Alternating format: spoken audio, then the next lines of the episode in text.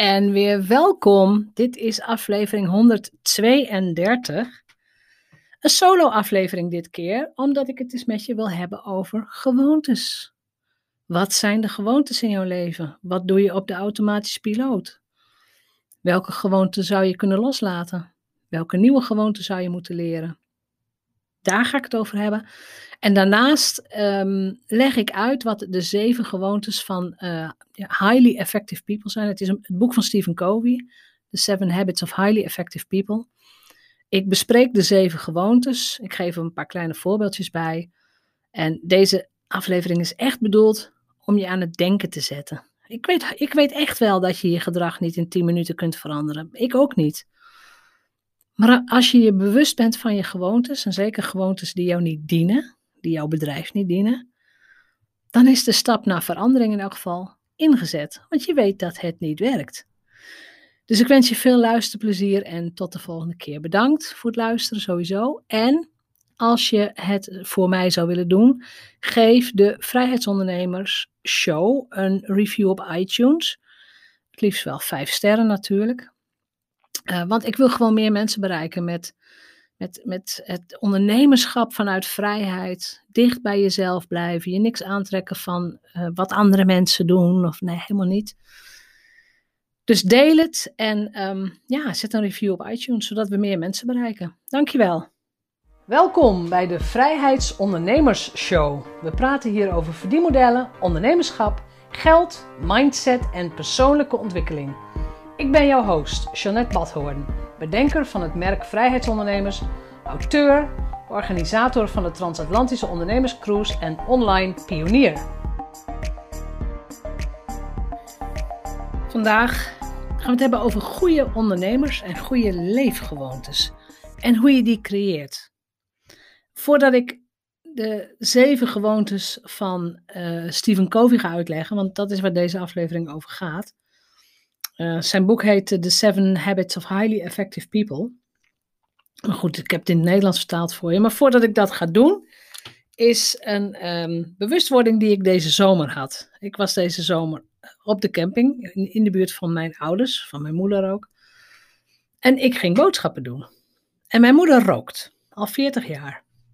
Dus als het gaat over identiteitsniveau, zij is een roker. Het is haar het is haar gewoonte, let op het woord gewoonte, om als ze een kopje koffie ochtends gaat drinken, tegelijkertijd een sigaret op te steken. En die gewoonte krijgen wij daar nooit meer uit. We hebben hoop gehad, maar het is gewoon niet gelukt. Zelf heb ik nooit gerookt. Dus de gewoonte van roken, voor mij echt ondenkbaar. Ik heb zelfs een enorme hekel aan roken. En ik zal mijzelf nooit identificeren als roker. Ik ben dat niet. En vorige week ging ik boodschappen doen. Of uh, in de zomer ging ik boodschappen doen. En mijn moeder vroeg mij toen: Wil je een pakje sigaretten voor mij meenemen? Nou, natuurlijk doe ik dat. Ik bedoel, ze is 75. Ik heb niet de illusie dat ik haar nog van het roken afhaal, dus uh, doe dan maar. Maar het stomme was dat ik dus inderdaad bij de supermarkt naar zo'n balie moest.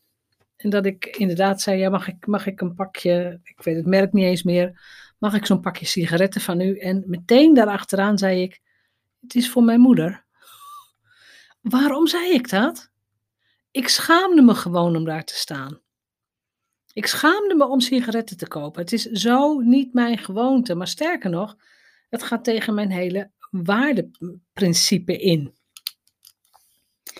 Nou, na het afrekenen, ik, ik heb ze gekocht en na het afrekenen heb ik inderdaad die sigaretten gauw in mijn tasje laten glijden, gauw verstopt. Ehm, ik heb ze gekocht en het ging allemaal prima. Weet je, mijn moeder blij, ik heb het braaf gedaan.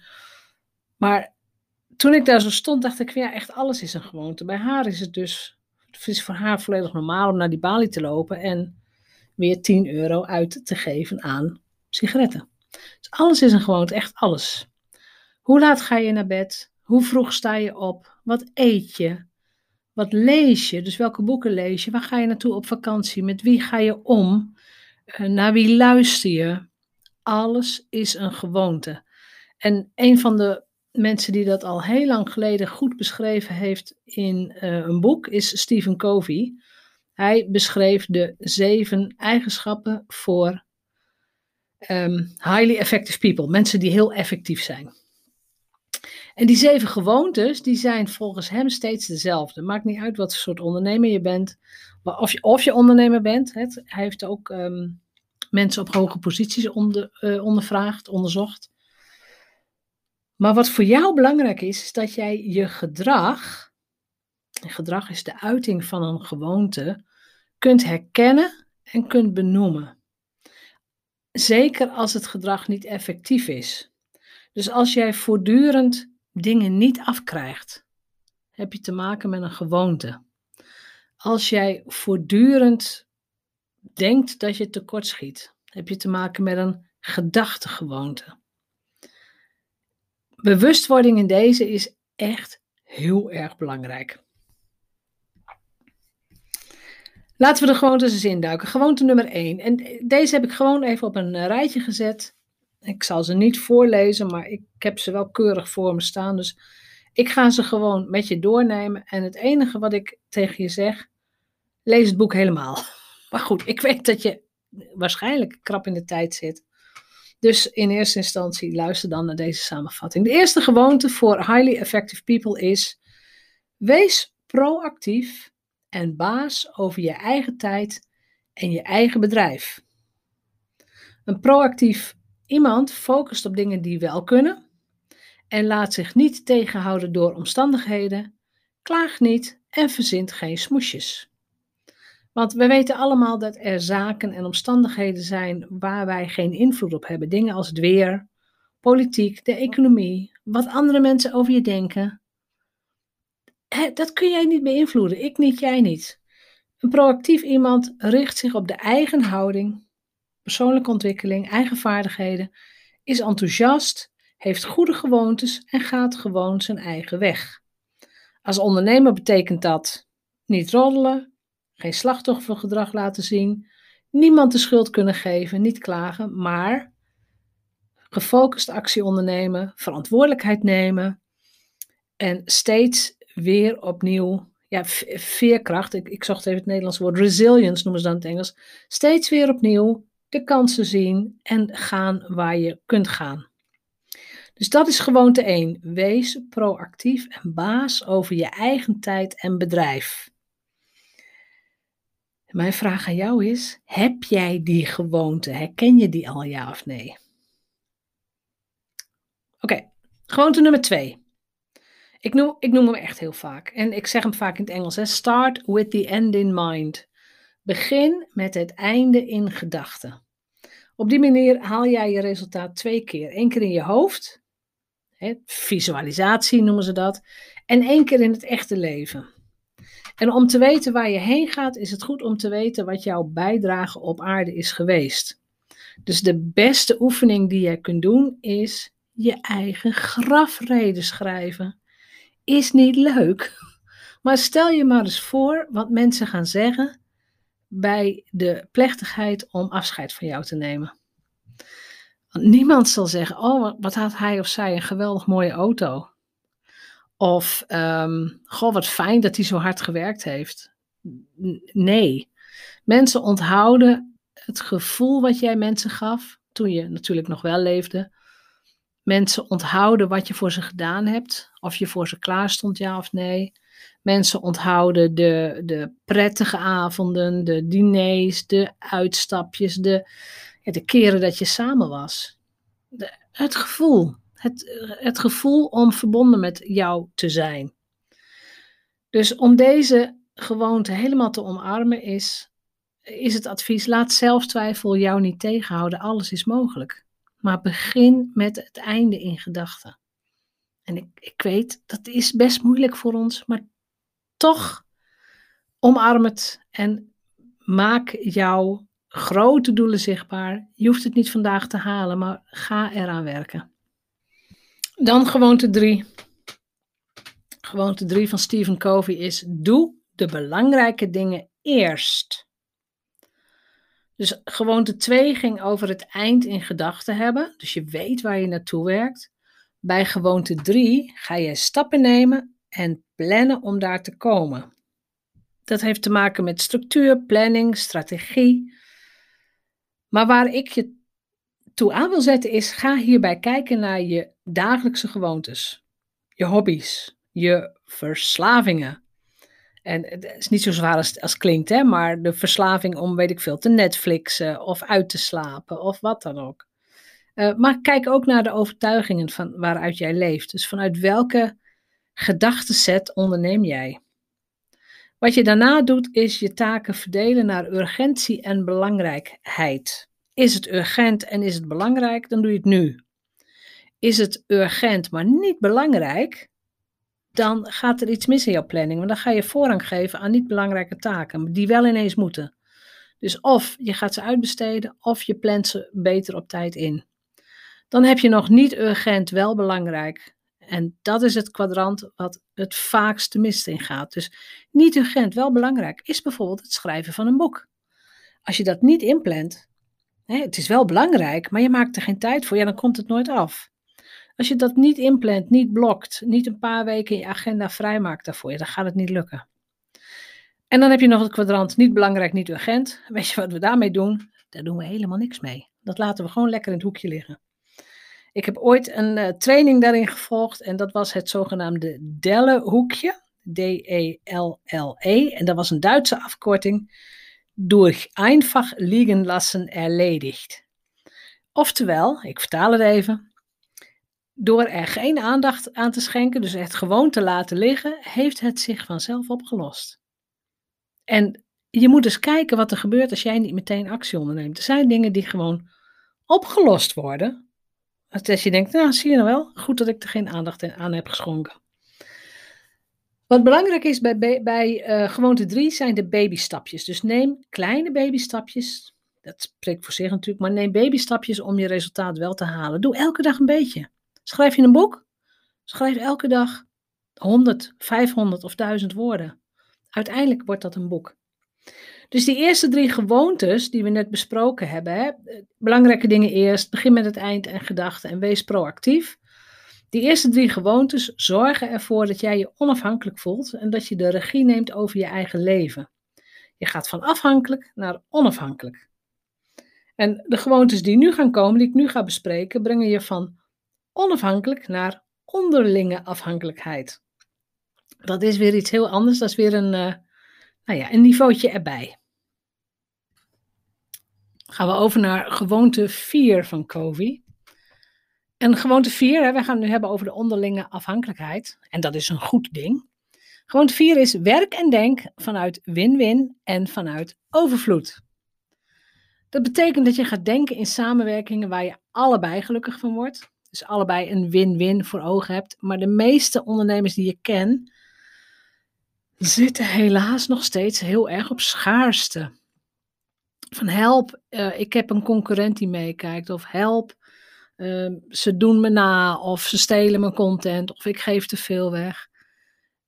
Volg gewoon je eigen pad. Volg gewoon je eigen pad. Dat, heb, dat zit al in de eerste drie gewoontes. En in gewoonte vier ga je gewoon onbekommerd delen. En je gaat altijd zoeken naar de win-win voor beide. Ik heb ooit gelezen, en of het waar is, weet ik niet, hè, maar ik heb ooit gelezen dat in het Chinees win-win betekent dubbel gelukkig, twee keer gelukkig. Nou, dat, dat zegt op zich genoeg, genoeg hè, want dan wordt het gewoon een win-win-win. Maar werk en denk vanuit het voordeel van alle partijen en werk en denk en leef vanuit overvloed. Er is genoeg voor ons allemaal. En Covey had dat in zijn boek al opgeschreven. Gewoonte 5 is uh, zeker in deze hectische tijd een hele belangrijke gewoonte. Ik word, er, ik word er bijna serieus van. Gewoonte 5 is: begrijp eerst jezelf en verwacht daarna pas begrepen te worden. Begrijp eerst jezelf. Dat betekent eerst luisteren, daarna pas praten. Dat betekent ook dat je begrijpt dat andere mensen andere drijfveren hebben en anders zijn. We zijn als mensen allemaal verschillend. Zoek juist de verschillen op om vanuit kracht te gaan werken. Jij bent ergens goed in. Ik ben ergens goed in. Wij kunnen elkaars werk niet zomaar overnemen. Want dat, dat zou gek zijn. Dus waar ik heel graag mee werk zijn de zogenaamde Clifton Strengths. Ehm, er is ook een, een uitgebreid assessment van, maar dat kun, je niet, dat kun je niet gratis doen. Dus zorg dat je een uh, Clifton Coach of Gallup Strengths, wordt het ook genoemd. Dat je een coach in de arm neemt waar je de, de assessment bij kunt doen. En boek er dan ook meteen een coaching call bij. Want dan weet je tenminste, dit zijn mijn vijf of tien krachtigste punten. En je weet ook wat er onderaan staat. Je weet ook waar je niet zo goed in bent. En als jij er niet zo goed in bent, zorg dan dat er in jouw team iemand zit die daar weer wel goed in is. Dus gewoonte 5, begrijp eerst jezelf. En volgens mij is dat een levenslange studie, jezelf begrijpen. Voor mij in elk geval wel. Gewoonte 6 is synergie. Dat betekent dat je alle verschillen waardeert, alle verschillen tussen mensen waardeert en zelfs viert. Als jij kunt zien dat een groep in synergie samenwerkt, ontstaat er een zogenaamde collectieve intelligentie. Ehm, in het boek Think and Grow Rich noemen ze dat ook het derde brein. dat is iets wat je in een mastermind groep gebruikt. En dat is een, ja, een soort onzichtbare drijvende kracht voor de hele groep. Want dan gaan er ideeën ontstaan en gaan kansen ontstaan die jij in je eentje gewoon niet zou krijgen, niet zou zien. Die zouden ook niet ontstaan als je alleen bent.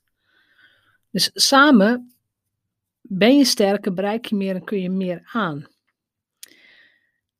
Dus als jij die overvloed echt omarmt, hè, gewoonte 4, dan ga je in gewoonte 6 ook op zoek naar mensen die met jou in die collectieve intelligentie kunnen komen, die in dat derde brein kunnen komen.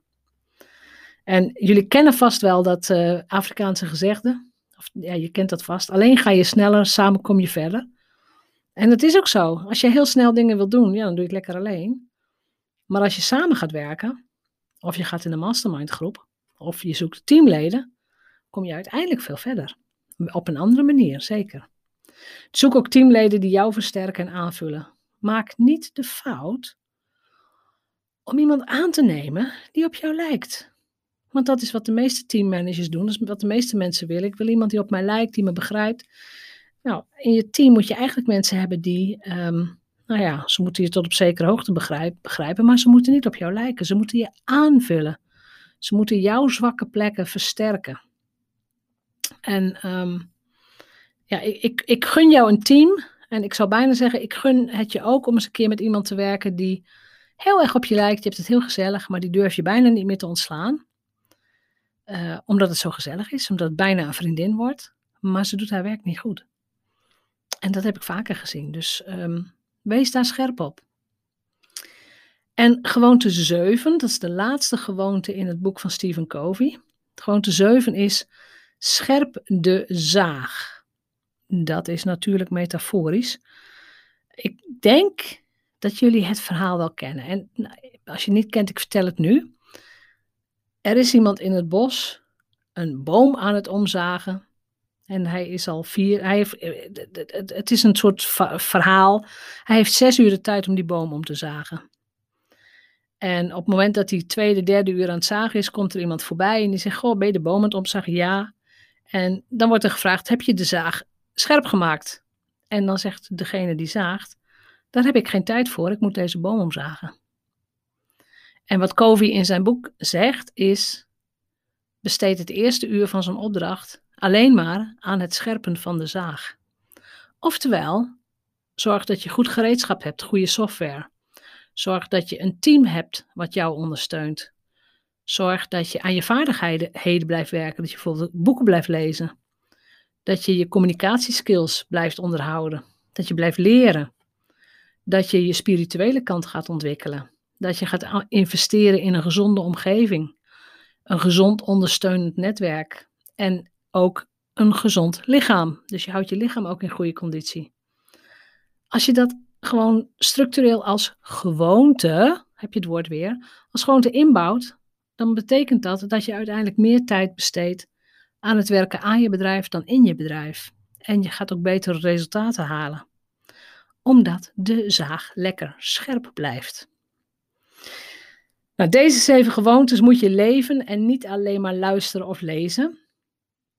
Maar ik kan je echt aanraden om het hele boek te lezen. Dus het is de uh, The Seven Habits of Highly Effective People, Stephen Covey. Ja, het is er ook in het Nederlands, dus het zal wel iets zijn als de zeven gewoontes van, uh, van hele effectieve mensen, zoiets. Maar lees het, neem het tot je en uh, wees je bewust van je gewoontes. Dat is het doel van deze podcast. Want alles is een gewoonte. Sinds ik hier, me hier echt in ben gaan verdiepen, kijken naar, weet ik veel, kijken naar Netflix filmpjes. Het is gewoon een gewoonte. Ik doe het ook. En dan betrap ik me erop, denk, oh, er is zomaar een uur voorbij. Het is gewoon een gewoonte. En er zijn meer van dat soort gewoontes die, die niet handig zijn als je succesvol wilt worden. Dus een lancering eh, lang uitstellen, je podcast niet opnemen, uh, niet met een nieuw aanbod komen, geen nieuwsbrieven versturen. Um, al dat soort gewoontes ja, zijn niet zozeer ondersteunend voor je bedrijf. Dus ik wens je hele goede gewoontes. Ik wens je heel veel plezier, heel veel succes. En mocht je vooral de synergie gaan opzoeken, mocht je denken, Jeanette, hoe kan ik met jou samenwerken? Ga naar mijn website jeanettebadhoorn.nl en kijk eens bij mijn mastermind groepen of bij de roadmap groep, de mastermind voor drie maanden. Uh, ik heb geen idee wanneer je luistert, maar kijk eens wanneer er weer een nieuwe groep begint. Boek een, een strategiegesprek in, een freedom call noem ik die. Boek gewoon eens een gesprek in en overleg eens met mij over wat kan ik doen en nou ja, hoe ver kan ik komen, waar kan ik naartoe. Bedankt voor het luisteren. Bedankt voor het luisteren naar de Vrijheidsondernemers Show. Geef de show een review op iTunes. Als vrijheidsondernemer werk je waar, wanneer en met wie jij wilt. Dat gun ik jou ook. Ik weet dat het kan. En bij de juiste keuzes is vrijheid ook voor jou mogelijk. Op jouw vrijheid. Oh ja, laat een review achter op iTunes. Abonneer je op deze podcast. En laat mij weten wat je ervan vindt.